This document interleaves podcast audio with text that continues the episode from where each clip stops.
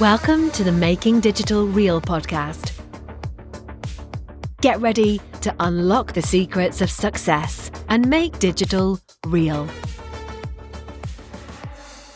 Right, everyone, welcome to Quick Bites. This is the Making Digital Real podcast shorts.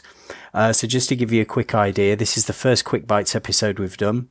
On, on or around the first of every month, you're going to get our flagship podcast episode, which is where we're going to be interviewing um, really great guests from around the world on digital marketing. Uh, and then in between that, at certain points in the month, I'm just going to send some quick bites into the uh, the various podcast channels. And today, I wanted to focus on LinkedIn groups. Uh, moving forwards, we're going to be focusing on LinkedIn, MemberVault, Canva, AI, ChatGPT, loads of li- different platforms and loads of hints, tips and strategies. So let's talk about LinkedIn groups for a, for a few minutes.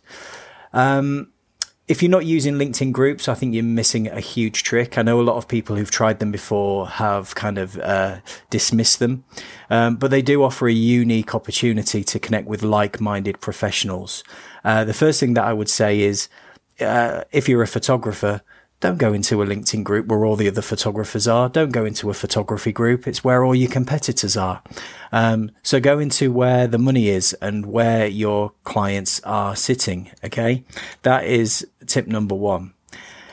Uh, next up, when you're inside a group, you can message people without being connected with them. It's a really great opportunity. So once you're in a group, whether it's got a hundred or a thousand or 10,000 members, have a good look through the audience, see who's there.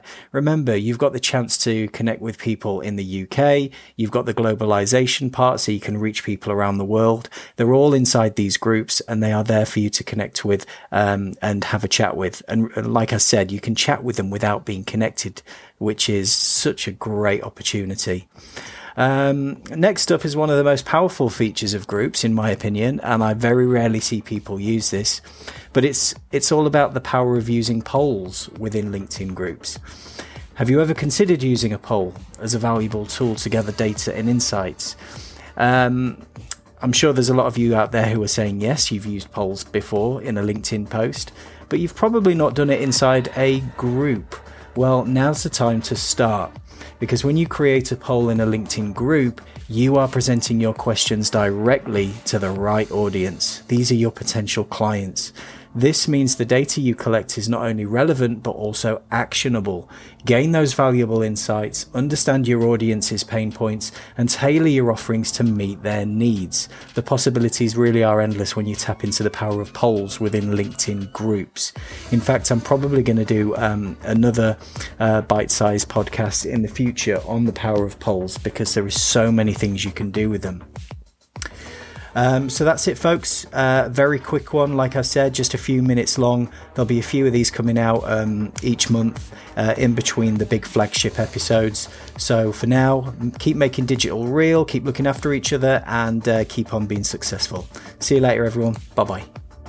Thank you for listening to this episode of the Making Digital Real podcast. Until next time, keep innovating, keep growing, and keep making digital real.